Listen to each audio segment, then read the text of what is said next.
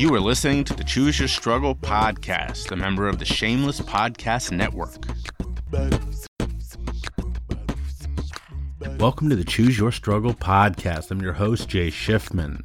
On this show, I interview people with lived and learned experiences on the subjects of mental health, substance misuse and recovery, and drug use and policy, but occasionally we talk about other topics as well. On this week's show, I chat with cannabis activist Dr. Peter Grinspoon, but first, Kid Mental, let's go.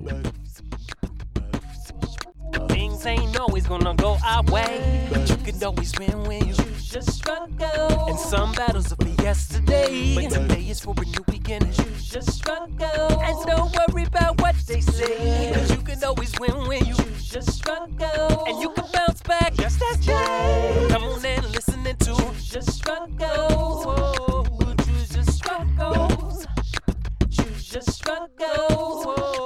choose your.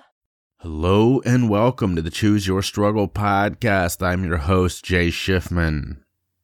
It is great to be back with you all on a regularly scheduled podcast. It feels like a month since we've done this. it is almost that length. Um, before we get into last week, sh- last week's show, and then obviously what's coming down the line this week, we have to talk about Made It. Uh, it is out. It's been out for two weeks now. As you hear this, um, just a giant thank you to everyone who's listened, everyone who's shared, everyone who has reached out. More on that in a minute. As I've been recording this, uh, it is still in the top 200. Uh, a little, uh, so kind of quickly on that. Um, you know, this show, Choose Your Struggle, it took an entire season for it to break into any sort of top list, and it's been regularly, you know, in and out of those lists since for the last two years. Made it, it took 48 hours. Uh, it shot to the top 200 in the um, society and culture category, which is its main main category. Uh, that's actually this show's secondary category, which is more information than you need. Um, and it peaked at 125. That was on Monday, the Monday after uh, the show came out. So just over just over two days. Amazing. Since then, it has not left the top 200. It's it's regularly between uh, sort of 150 to 200. Uh, last time I checked, it was 160. So uh, that's amazing. It, it, it, it, you know, it's nice being in that kind of stuff, but the, the, the biggest part of why that's amazing, it's, it, you know, it, it says people are listening and it says that people are enjoying it because, uh, Sarah reached out. I, po- I posted that on Instagram last week and Sarah reached out and was like, that's so cool. But like, I mean, how many shows are really in that category? And I was like, tens of thousands. And she was like, what? I was like, yeah, you know, this is, it's not the most popular category. It's not up there with, you know, true crime or, or any of that kind of stuff. Um, um, you know, self help. Those are kind of the big ones. But society and culture is for a lot of shows, they're secondary. For, for some, it's their first. And it, it is a very popular category. So thank you to all of you who continue to listen. Um, it really means a lot. Those of you who who have reached out, it means so much. Um, the the the flood of text of emails. Thank you. I, I want to quickly say again. Um, you know there is another way for for some of you to reach out if you want uh, to leave an audio message with my partners my friends over at pod inbox um, very cool feature uh, some some places have it as a built-in for their podcast player. Mine mine doesn't. Um, so I've partnered with Pod Inbox. If you go to Pod Inbox, P O D I N B O X dot com slash choose your struggle, just CYS. That's all it is. Podinbox.com slash CYS. You can record an audio uh, message that can be played on this show or just for me to hear. Uh, and I decided to to to give you an incentive. Anyone who shares a message that ends up on the show, uh, I will send you a swag pack of choose your struggle stuff. So, um, you know, listen for your name. I'll tell you to reach out, that kind of stuff, and and and send me a message, and I'll send you something. So, would love to hear from you that way. But everybody else, thank you, really, thank you for for all the kind messages um, th- especially the people who told me that at the end of episode 10 made him cry. you know that is uh yes i'm with you. That that that is uh, appreciated. All right last week's show. Um first off real quick an apology. The guest on uh, that that you heard her her name was Renee Bracey Sherman. Uh, I had it right in the, the in the, the title of the show.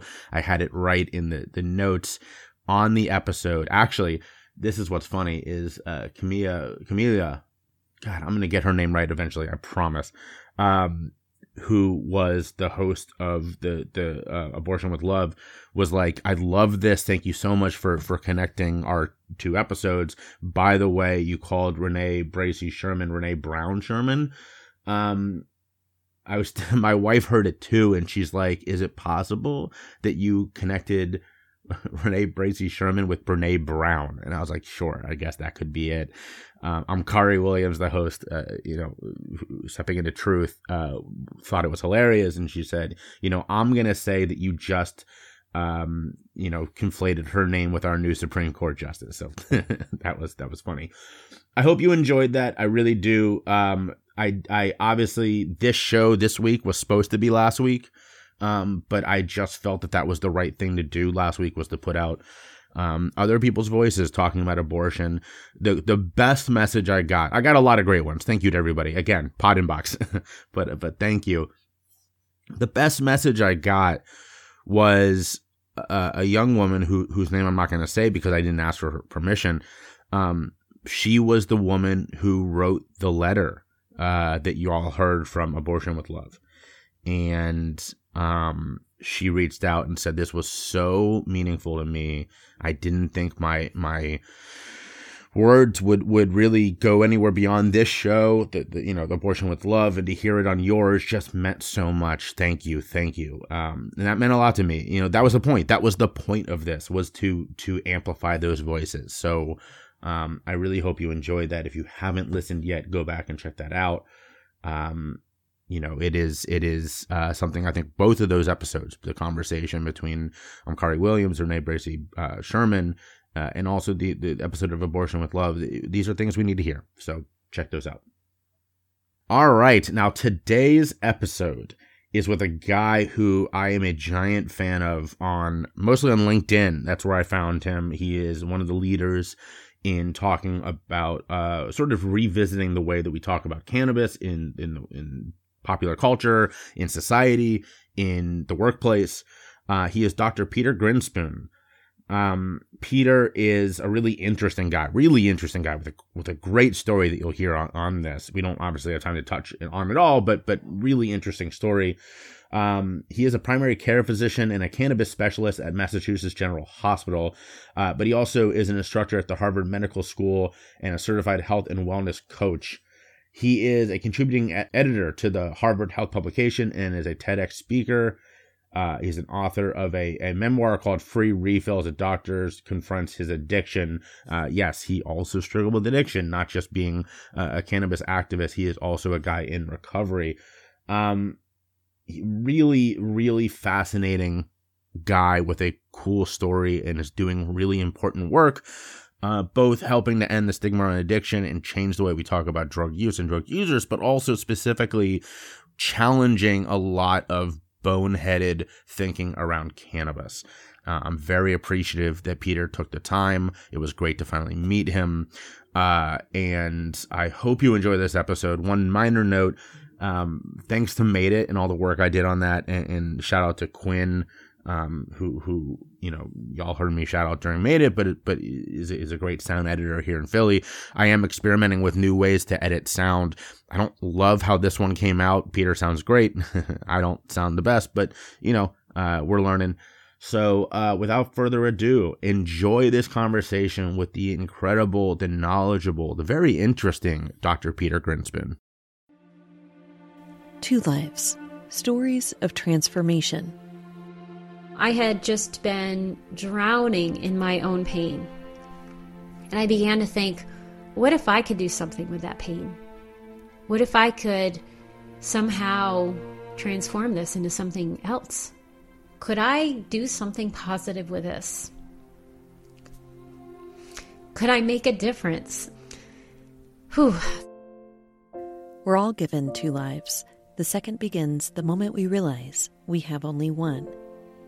Listen to Two Lives wherever you get your podcasts or go to twolives.org. That's the number two lives.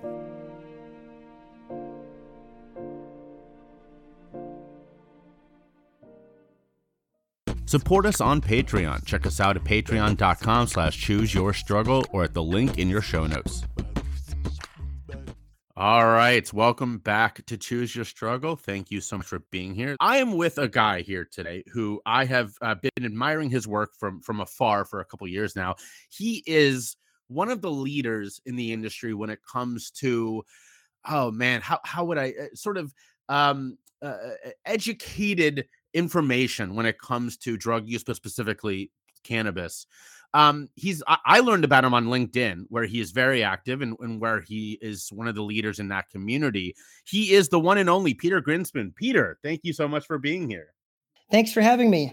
Was my intro, uh, you know, accurate? Would you consider yourself a sort of a, a leading voice when it comes to to to can especially cannabis use? Uh sure. I mean, I've been involved in the issue my whole life uh, which is longer than most people can say. Practically before birth, I've been immersed in this issue. So uh, you learn a lot over 55 years. And and as I love to say to start this question off, you know, you don't wake up and decide, you know what, I'm going to dedicate my life to drugs. So I know you. I've read your bio and, and a lot about you, and I, it's a very fascinating story. Help us understand how you got into this industry. Well, the way I got into the cannabis industry is sort of twofold. One, my brother Danny, um, when I was just a kid, um, he was fighting an unsuccessful battle against leukemia. And my parents procured medical cannabis for him illegally right at the beginning in the early 1970s of Nixon's war on drugs. Um, they, you know, they cared more about their son than about the law. And it really helped him a ton. And like um, it helped him didn't cure his cancer and he didn't make it, but it helped him hold down food. It helped him be able to get up and play with his little twin brothers, which we really appreciated, and it helped him sort of um, sort of die with with comfort and and dignity. So the whole time I was in medical school, and since then, I was sort of immune to the sort of anti-cannabis bias and sort of nonsense that they have, with, which they teach you in medical school, if they teach you anything at all about cannabis. They certainly don't teach um, the endocannabinoid system very much. So that was number one. And number two is that my dad was a very famous cannabis activist, Lester Grinspoon. Um, and he uh, was just involved, very heavily involved, not in this issue, but in all drug related issues. Um, he wrote a book called Marijuana Reconsidered in 1971 that was on the front page of the New York Times Book Review. And he really got, gave uh, a lot of intellectual leadership to the legalization movement. So, consequently, growing up in my living room, there were always uh, tons of people uh, discussing cannabis, discussing legalization, using cannabis. You know, I, at school, we'd get this message that it makes you amotivational, and then I'd come home and there'd be like the most motivated people like on the planet in my living room having these absolutely astoundingly spectacular sort of cannabis infused discussions and it just gave me a very different perspective on all of this and and now i've been a primary care doctor for about 25 years and cannabis really makes not only the lives of my patients easier but it makes my life easier. It gives me a you know relatively non-toxic alternative to treat some of the most difficult conditions which are common conditions like insomnia and chronic pain. So i've just been interested in this issue. Uh, the final thing is i am in recovery from opiate addiction, uh, which is something that a lot of doctors get in trouble with. And um, I wrote a book about what it's like to be a doctor who got addicted and recovered. And cannabis helped me with a lot of the withdrawal symptoms when I was getting off um, the opiates. So I've been very interested not just in cannabis, but also in psychedelics and in addiction and in physician health. A fascinating story. Thank you for sharing a lot of that with us. Let's start with the sort of the the the first point that you made about your brother again i'm so sorry that your family had to go through that uh, what was that experience like actually this kind of goes into number two as well you know you're going to school every day as all of us did and we're, we're getting you know things like dare and just say no being told that cannabis is the blah blah blah blah blah right? And yet you're going home and you're seeing it help your brother And not only that, as you, as you perfectly mentioned, which I love, you know, you had some fascinating individuals uh, coming over and and you were seeing that this was not the case was how as a young person did you try to wrap your head around this well, it didn't do wonders for my respect for authority. uh, let's put it that way. um, and you know, it was like a lot of um, cognitive dissonance because you know, when you get older, you realize that it's a little bit arbitrary what they teach you in school. But when you're younger, you know, like this is just reality what they teach you in school. And so there was that reality, and then there was the reality at home, and they were like sort of contradictory. So it was confusing and at times a little bit stressful. But I sort of knew that home was a more accurate message than school. Uh, you know, these people again at home were like so articulate and motivated. And the policemen that came in to talk to us from Dare looked like they barely made it from Dunkin' Donuts. You know, they didn't look particularly motivated. So it was sort of like a show don't tell thing. Uh, I sort of got the uh, the the hint about what the sort of more realistic message was pretty early.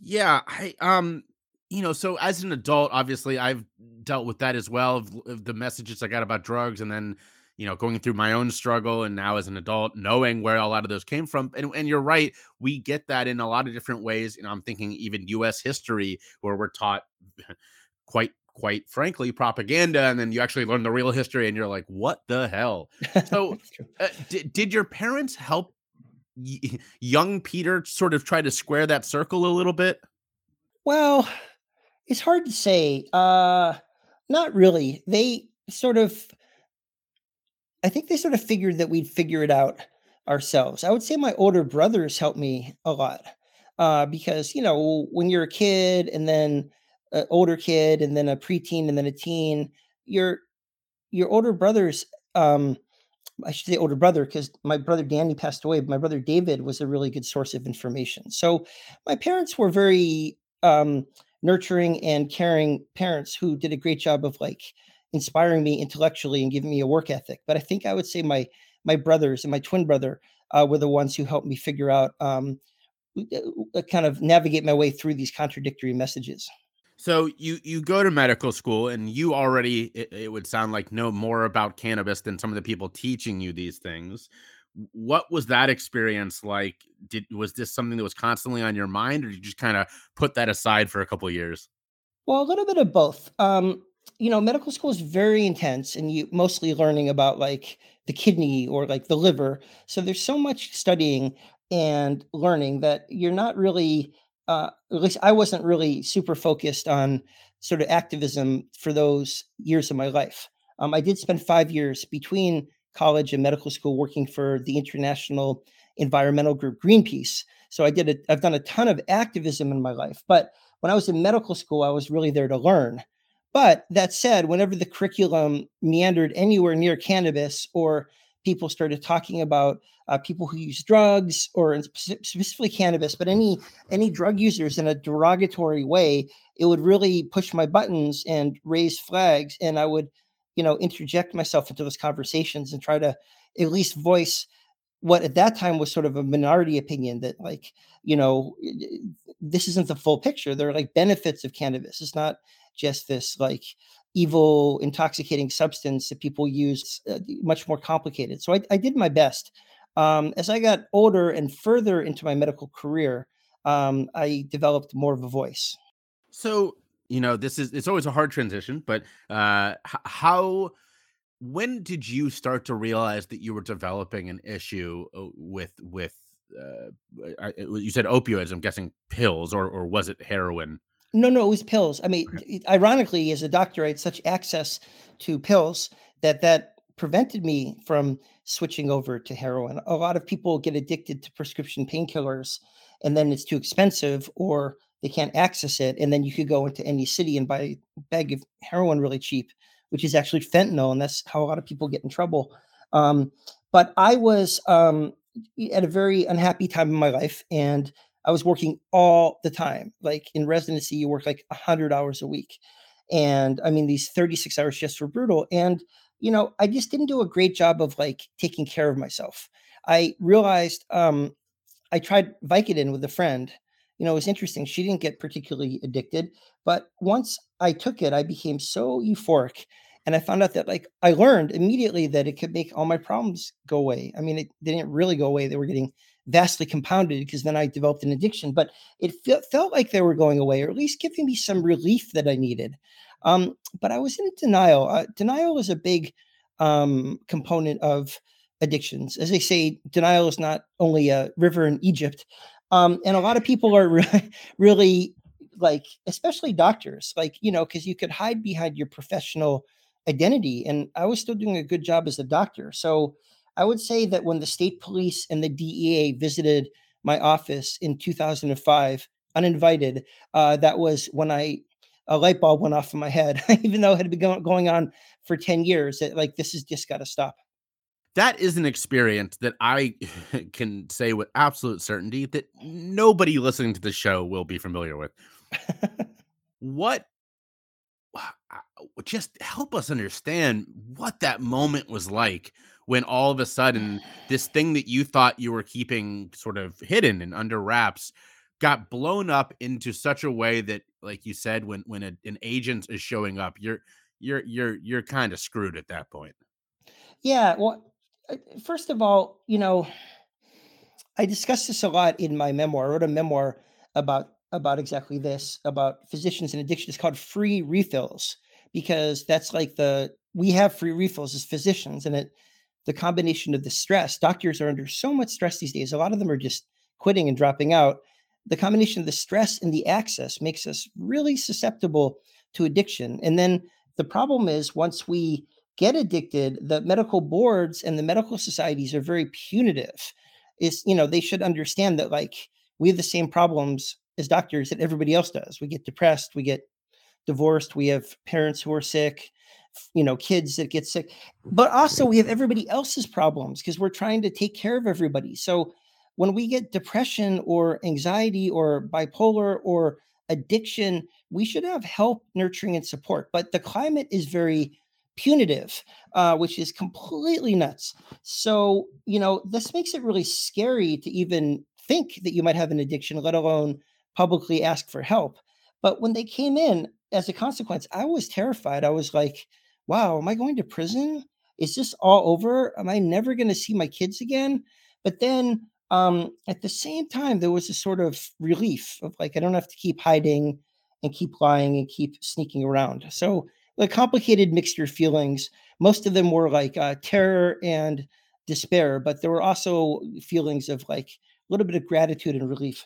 So you you get busted. Take us through the, the next steps. What uh, did you? I, I'm guessing you you got to see your kids again.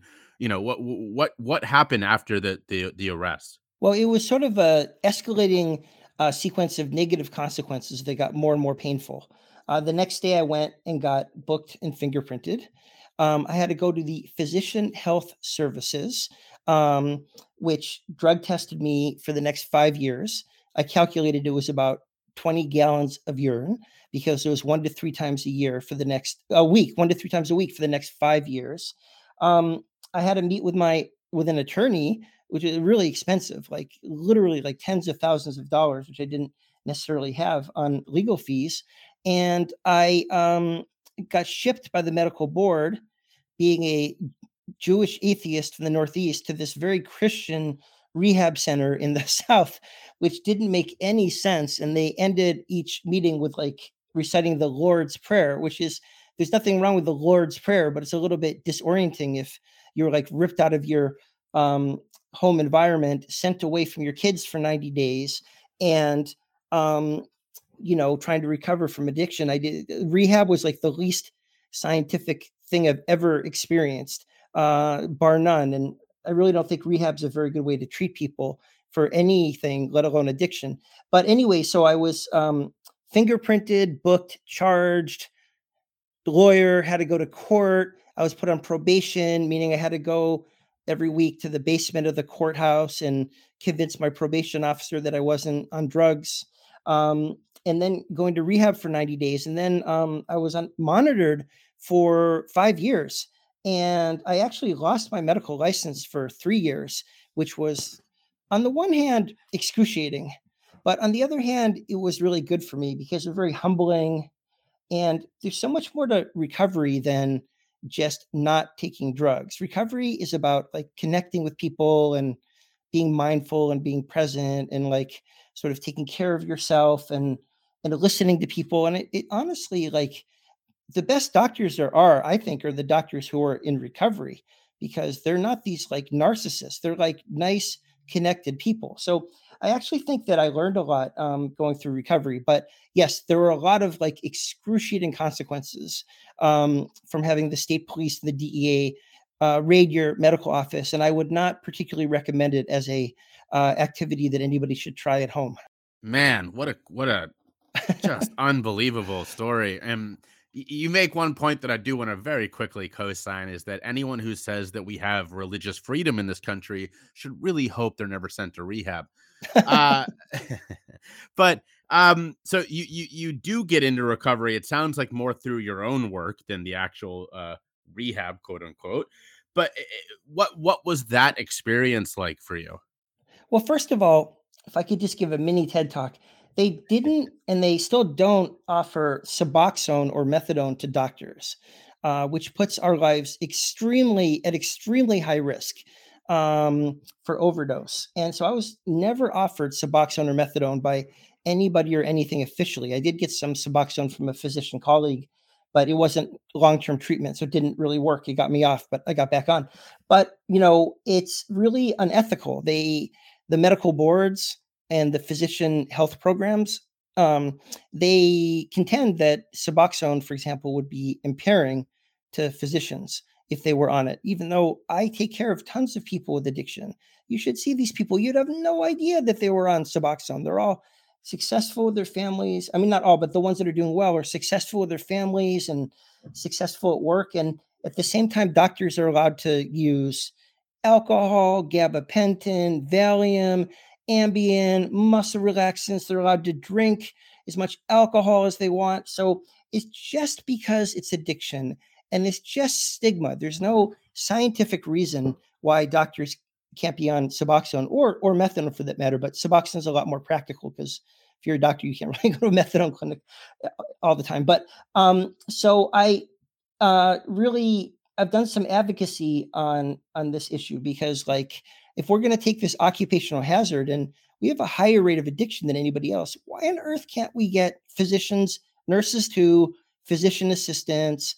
Um, why can't we get the dentists? Why can't we get the same treatment that everybody else gets that has been proven to reduce overdose and death?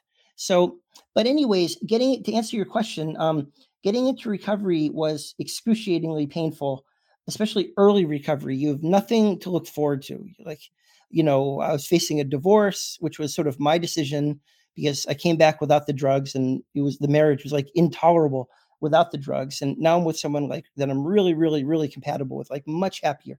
And um, but you know, I was facing a divorce, you're broke, you're not working, you can't work, you've lost your professional esteem, you've lost a lot of your close relationships because as you get more and more addicted, you're emotional connection becomes with the drug, not with like people around you. So early recovery is such a hard time. And I think there needs to be more empathy to people who are going through this and more support. I mean, I think that's why a lot of them relapse. They're like, what do I have to like wake up and get out of bed for? Um, you know, now 15 years into recovery, it's like automatic. It's like nothing. But uh, you know, that changes over the years. But yeah, it was pretty difficult at first. I love that so much. Uh, I co-sign that from my own experience so much. You know, I, I say this all the time, but we have this stupid idea that the minute you walk out of the recovery place or or you get you know off the pills, we should put up the, the banner that says success or or, or you know like uh, what what is the the the the the Bush uh, mission accomplished mission accomplished right that is so disingenuous it took me five years into recovery before I felt healthy. It took me five years before I felt that I was back on stable ground. And if we don't tell that, if we don't make people make it clear to people that this is going to be hard for years, they think it's them. You know, they think I'm the failure. No, it isn't you. So thank you for so much for that, that Peter. Can I just add a coda to that? I mean, please keep doing so it's been studied that like going from quote unquote addicted to quote unquote recovered, the natural history is to have like three to eight relapses, uh, or even lapses where you just fail a drug test, um, but get back on track. But the problem is, if you do that, the medical board takes another year off your license, or the parole officer puts you back in prison. So our systems are very punitive and they're not at all uh, in line with the natural history of the disease, which is you sort of get there, but you don't on a dime turn from addicted to recovered. So it's just a mismatch between uh, how punitive these consequences are and the natural history of someone who's actually trying to get into recovery. Or the leading uh, or most well-known recovery advocacy group uh, says you have to start recounting your time right? That is just eh, I, have got friends who are in aa and I, I i tell them if there's anything that upsets me the most it's that who cares about your your re- like why would that be your reset that is just so hurtful well especially if you have a bad day and you take a couple pills but you've been four years in recovery and then you immediately say that was stupid and flush the rest of the pills. That's not like you're not back at day zero. Right. You've grown and changed a lot in the four years. And it, and it takes this idea that any drug use other than the approved ones in, in, in coffee and cigarettes is negative. And so, yeah, if you are, and obviously we'll get to your work here in a second, but you know, if you're using medical cannabis, well, you must have relapsed. It's like that's not that's not how this works. Um, well, not only that, but if you're on methadone or Suboxone, right. a lot of people in the NA meetings are like, "Well, you're not really in recovery because you're on methadone or Suboxone." And to a doctor, that's such bullshit because they they are in recovery. They're just on recovery for with the medication for recovery. It's like saying to a diabetic, "You're not really in control of your diabetes because you're on insulin. You're cheating." I mean, it's absolutely such a medieval, outdated view of addiction and recovery. It drives me nuts. I, am right there with you, my man. So you get into recovery though, and and when does the advocacy start? Well, while I was getting to recovery, I was keeping a diary and starting a memoir. Uh, of course, I've been keeping a diary since age 15, so that's always been an outlet of mine. Um, it's kind of funny to read about your 15 year old self and what you're worried about back then. But um, and so eventually I felt confident enough to publish the memoir. It took a while. I mean, yeah, it took a while mechanistically to find an agent and to find a press and st- stuff, but you know, everybody's interested in the story. Um, but took a while to like feel brave enough. But once I did, it felt so cathartic. And I was imagining a lot of positive and a lot of negative feedback. And I've mostly gotten the positive feedback, but you know, there's been some negative feedback. But you know, um, if you write about something controversial, this is something you can you can expect. But I would say, like in my mind, there was always the activist part of it saying, How can I help people with this? How can I turn lemons into lemonade? How can I turn my experience into something productive that other people can can uh, benefit from? So I would say like immediately, because I've always been involved in one social cause or another. This is how I was brought up. We were all ways involved in something. Well, that's awesome. And before we get into what the advocacy looks like, let's take a break. Uh, Peter, if you wouldn't mind shouting out where people can find you online, they can buy the book, all that kind of good stuff. Um, yeah, I have a new book that's coming out uh, called Seeing Through the Smoke about cannabis in spring of 2023. But they could also find my other book, um, which is my memoir about addiction. I'm at simply at petergrinspoon.com. And you just have to spell the last name right, which is grin like smile, spoon like fork. So it's petergrinspoon.com. And it's, I'm pretty easy to reach. I'm pretty easy to find on Twitter too. If you've been following the show for a while, you know I'm a huge fan of Roadrunner CBD. I use all of their products. Seriously, I run through a tub of their muscle gel every couple of weeks because I'm in my 30s and everything hurts. Their balm is perfect for keeping my skin smooth and healthy, and I mix their CBD flower with every joint I roll to give my high that perfect equilibrium I'm always looking for. So to change your life with Roadrunner CBD's products, go to roadrunnercbd.com slash ref slash CYS. Again, that's roadrunnercbd.com slash ref, R-E-F slash C-Y-S. And use the code CYS at checkout for 10% off. Trust me, you're going to want to try this out. Check them out today. Find us on social media. Check the link in your show notes or search for Jay Schiffman and Choose Your Struggle on any social media platform. So you are uh I, I think or at least I, I, let me let me rephrase that i know you best from your advocacy around cannabis and, and i think partly is because you have the, the the md you are a doctor and you're talking about cannabis an industry that for a long time was sort of uh persona non grata in the medical field what has that been like in terms of being so well known for your advocacy in in your community well some people are more supportive than others. Uh, I think there's some psychiatrists that think that my position is give everybody drugs for fun.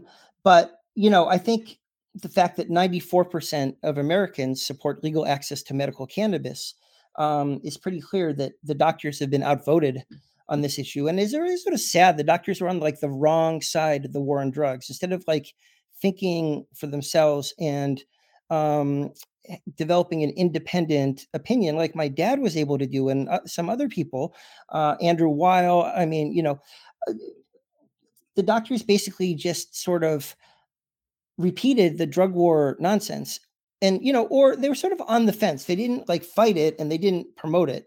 Um, but you know as dante says the hottest places in hell are for those who sit in the fence. I i really think that as a profession we could have done more.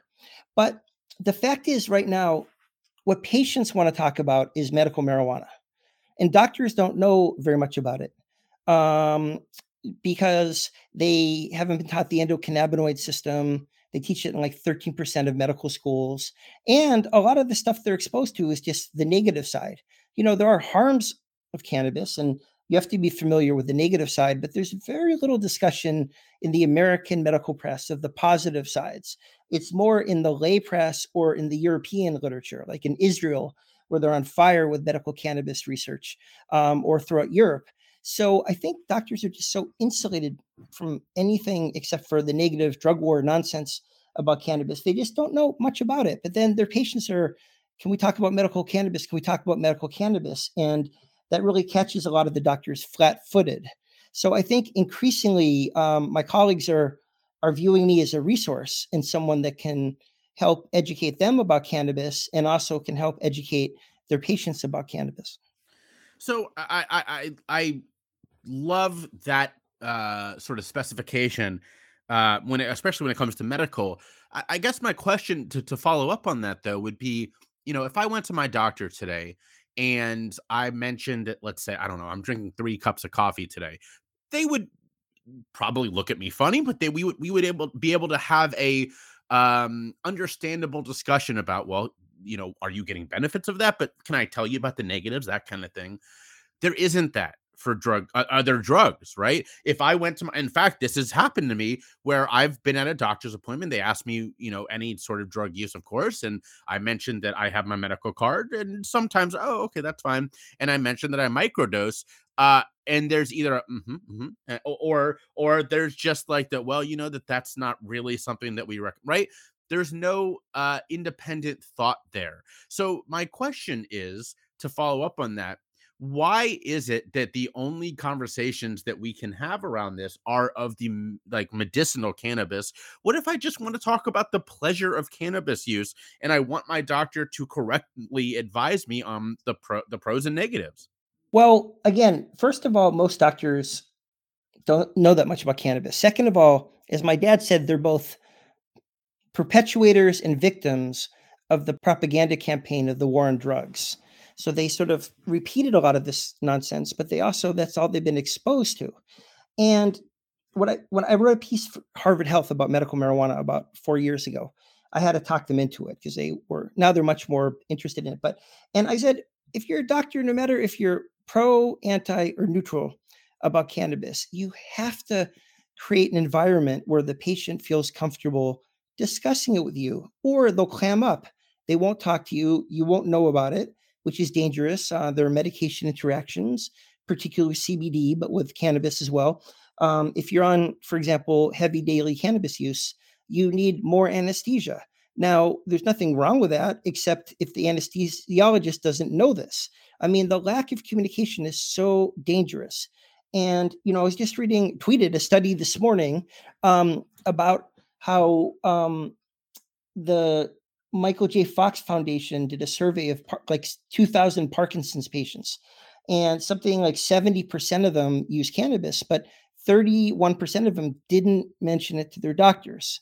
Uh, I mean, people just get this snooty, dismissive, uninformed sort of rejection when they talk to their doctors about it, which is a bad thing to do, even if medical marijuana wasn't helpful, because it uh, just stifles the conversation and the communication between the doctor and the patient. But given that there are like tens of millions of people deriving like clear benefit from medical cannabis, it's like absolutely irrational position to take. So I think we really need to reprogram or at least educate the medical community so that they can have discussions that they're comfortable with that the patients are comfortable with and it's different among different types of doctors. Like oncologists tend to be very pro medical cannabis because they've seen for the last couple of decades how benefit how it's benefited their patients. Like the doctors that took care my brother danny at the dana-farber in the 1970s were convinced because they saw that it helped people.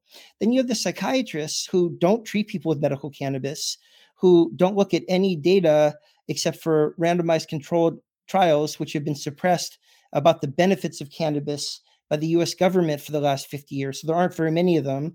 They won't look at real world data and they just flatly conclude um, cannabis doesn't help any mental health issue. It only makes it worse. And then, you know, just to juxtapose that with like the millions of people that are getting benefit from their anxiety with cannabis is really, really um, confusing to a lot of patients and to a lot of doctors too. So I just think that we have a lot of work to do and a lot of education because patients, you know, everybody, including me, says talk to your doctor if you're on medical cannabis, let them know because it's dangerous not to.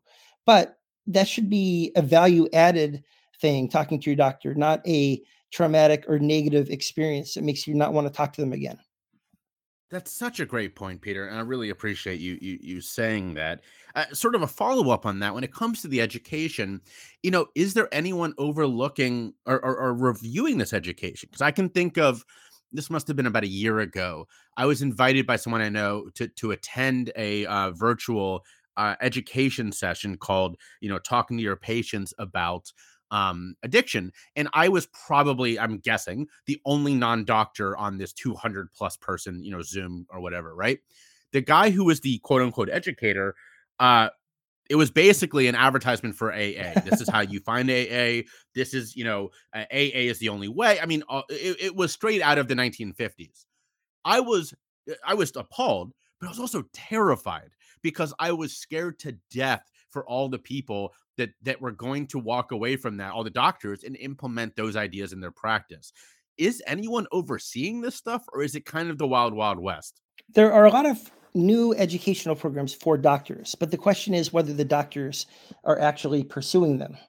Um, number one. Number two, there are some like sort of wolf in sheep's clothing educational program, sort of like the one you stumbled into. That there's this book, Evidence Based Approaches to Medical Marijuana, the introduction of which was written by, you know, the head of the Office of National Drug Control Policy, this like reefer jihadist. It was really awful. Uh, I couldn't believe that was like the introduction to this book that was supposedly for clinicians. But because clinicians don't have a background in medical marijuana, they're susceptible to this kind of quasi education that's sort of ideologically uh, motivated.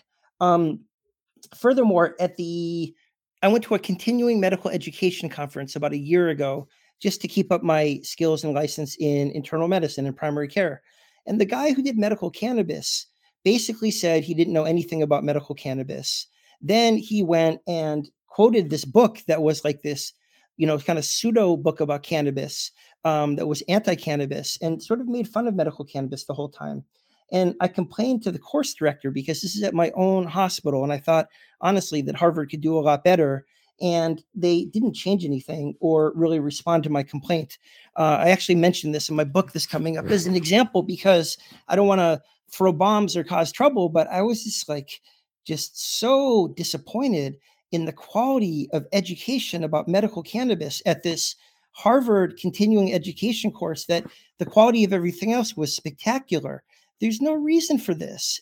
Um, and when I talked to the course director against it, he, um, well, I won't go into the whole thing, but he was not open to having other voices that actually, for example, anybody who's actually used cannabis, anybody who's actually benefited from medical cannabis, or anybody who's ever treated patients with medical cannabis. If you've never treated a patient with medical cannabis, you've never been within 10 feet of a burning joint, you've never used medical cannabis, and you're only exposed to negative information about it, um, how are you going to give an accurate presentation to other doctors? And then to get back to your other question, you know, the the line between recreational and medical cannabis use is very thin.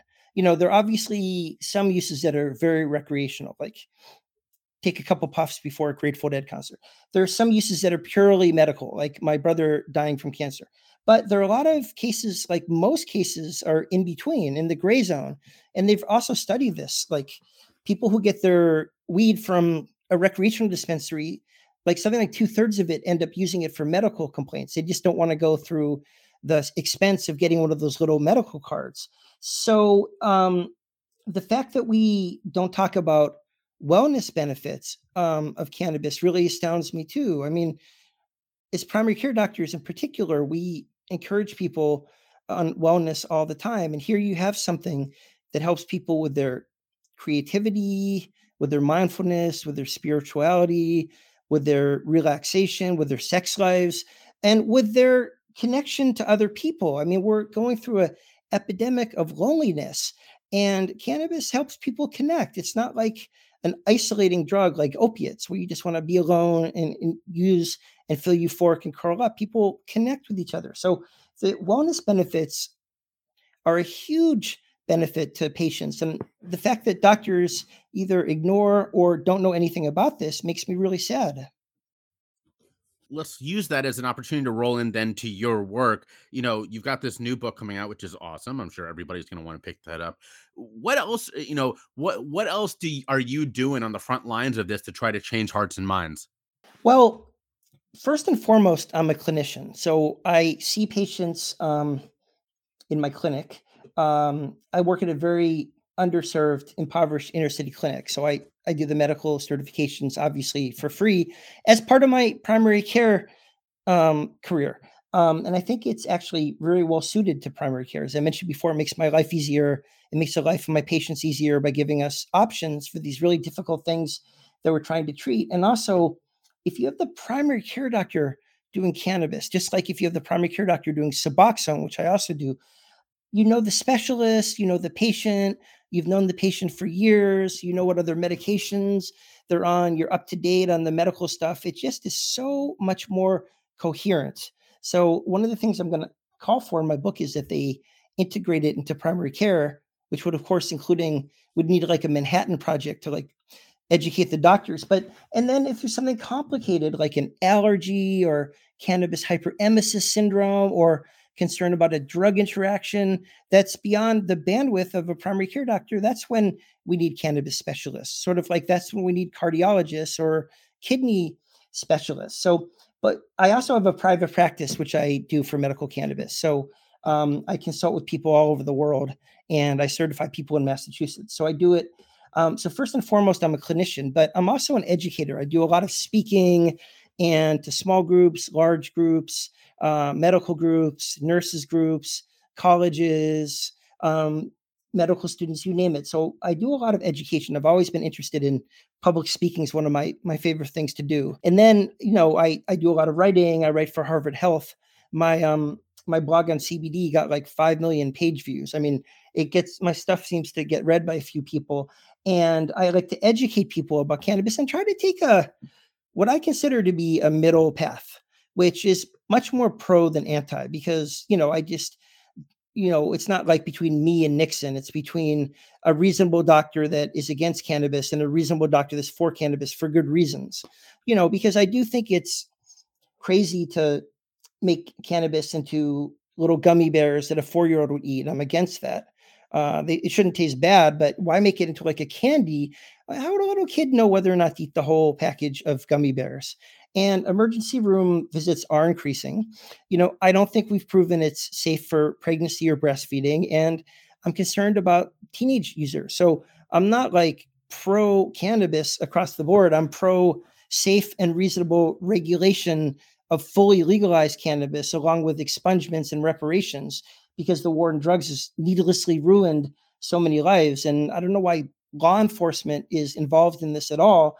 Uh, you know, it's it should be doctors, nurses, social workers, scientists, public health officials. Not law enforcement just makes everything worse.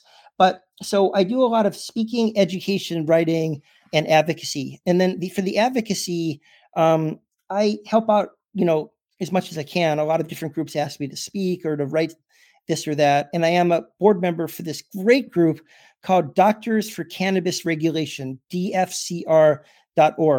And Doctors for Cannabis Regulation is not just doctors, it's mostly doctors, but it's sort of a pro legalization physician group. You know, pro legalization, as I mentioned, with sensible regulation, it's also trying to help educate doctors about cannabis. But you know, the fact is, most doctors are in favor of medical marijuana. And there's no reason why the medical societies um, are so against cannabis. Almost all of them are. And, you know, you have to ask is it like the big pharma influence or is it fear of the unknown or has it just been so internalized, the stigma that people have been hearing about for year after year after year? So the medical societies need to need to sort of get out of the 1950s. Um, but I, I, do advocacy on a, on a wide variety of fronts, but I would say most of it's coordinated through Doctors for Cannabis Regulation. Well, that is a perfect transition into once again, if you wouldn't mind shouting out where people can find you if they're interested in bringing you in to speak, which I think everybody should. And if they want to read the book, all that kind of good stuff, shout out where people can do that. Sure. Well, it's petergrinspoon.com.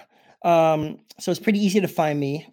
And um, I also can be found on Twitter pretty easily. Wonderful. Well, we finish with the same two questions every time.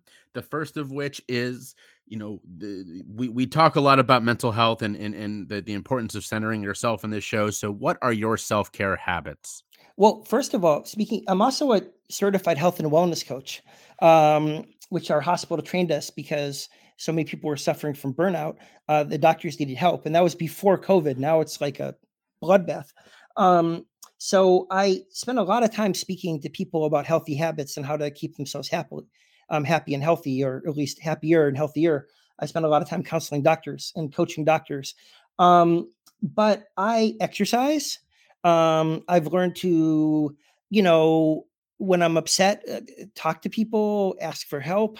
You know, we're a community. I've got this great community. Why like keep miserable things to myself? Everybody else on earth asks me for help and I actually like it. It helps me stay grounded helping other people. So I need to feel like I could ask other people for help and i trying to eat healthy. And I'm married to this absolutely wonderful woman. I've got really nice kids, even though they're all off at college, you know, and I just hang out and have fun. I mean, the one thing I don't do well is that I I tend to work too much, but I like what I do and I like to write, but I definitely can be a little bit of a workaholic, but that sort of runs in my family. Well, uh, thank you for all your work. It is very appreciated. So uh, the last question uh, uh, that, that, that we we always do is we've now spent the last almost 43 minutes hearing why you're amazing, why we should be all following your work as I do. This is your chance to shout out some other people that you follow, whether it shows you listen to or watch or what are you reading, all that kind of stuff. Well, uh, where would I begin? I've been very interested in the in the psychedelic literature. Uh, I think MAPS um, MAPS is a great group for people to follow. Uh, for cannabis, obviously, my advocacy group, the uh, Doctors for Cannabis Regulation, um, is a great group. I also think the Drug Policy Foundation is absolutely excellent. Um, and in terms of individuals, you know, there are all the drug heroes like Julie Holland, who's a psychiatrist in New York who does a lot of work in cannabis and psychedelics. There's Ethan Nadelmann, who's been fighting for decades for legalization. There's Rick Doblin, who's the head of MAPS, who I remember him working with my dad like 25 years ago, suing the government so that psychiatrists could use ecstasy, like decades ago. Um, so I could go on and on and on. There are a lot of really good people. Um, but um, I'm just fortunate to be part of this community. Uh, you know, people who are interested in, in work on cannabis and psychedelics tend to be very open, bright, curious, communicative, and sort of kind people. So it's just a great community to be part of. Well, I am honored to to be a part, uh, even at the the farthest reaches of the same community you are in, Peter. You you're doing incredible work, and I'm so thankful you took the time to chat with me today. Absolutely a pleasure. Thank you for having me. Thank you for supporting the show. Here at Choose Your Struggle, we rely on all of y'all to help us end stigma and promote honest and fact based education around mental health, substance misuse and recovery, and drug use and policy. And there's so many ways to engage with our work, from our podcast to our storytelling events to bringing me in to speak to your company, your school, or your organization. You can also support us on Patreon for as little as $3.40 a month, and we're so appreciative. This work is grueling at times, and your support goes a long way to helping us keep going. So find us at chooseyourstruggle.com and find me at jschiffman.com. And thank you, thank you for being a part of the Choose Your Struggle family. Choose Your Struggle.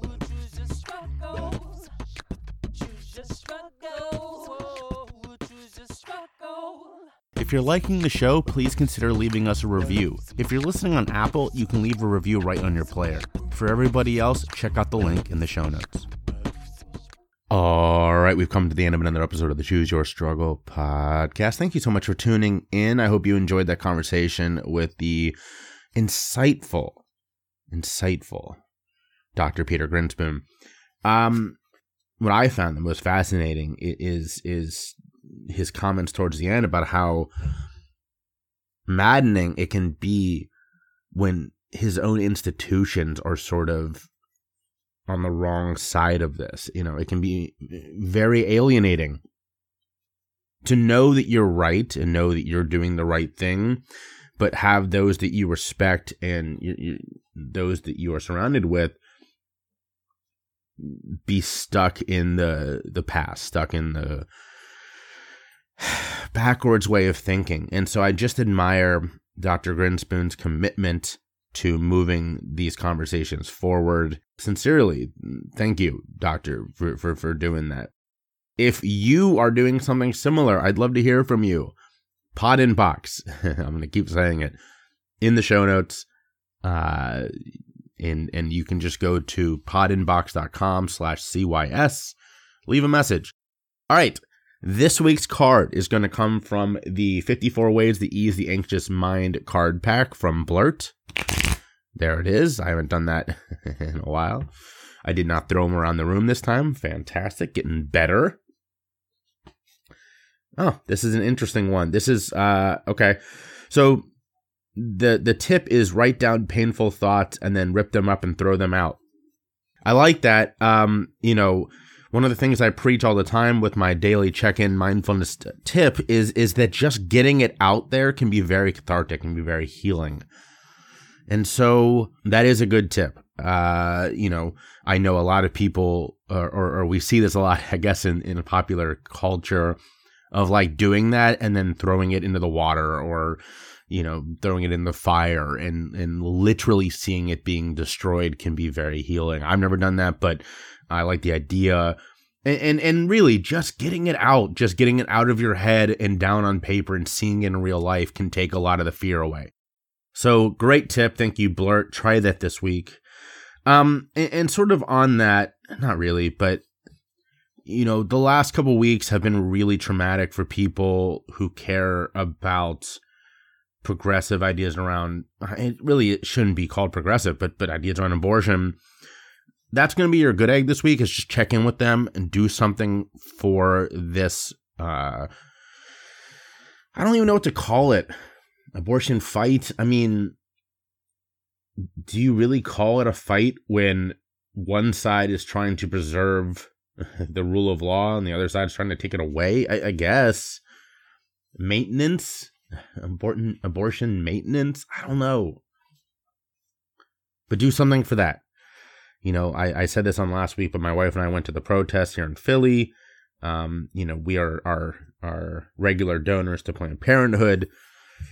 Um, do what makes you feel like you are doing something. That's what I'll say. That is your your your good egg today.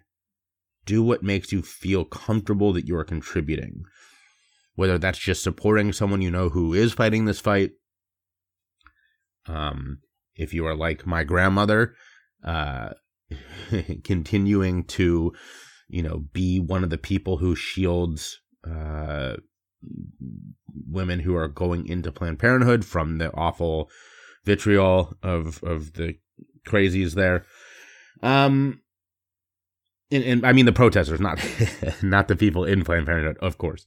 But do what makes you comfortable that you are contributing in some way, because this is super important. And um, you know, these are the moments that, if our society is to uh, survive, one day people will look back on in, in the history books and, you'll be able to say to you know your grandkids or, or niece and whatever yeah this is what i did during that period so do that but above all else as always be vulnerable show your empathy spread your love and choose your struggle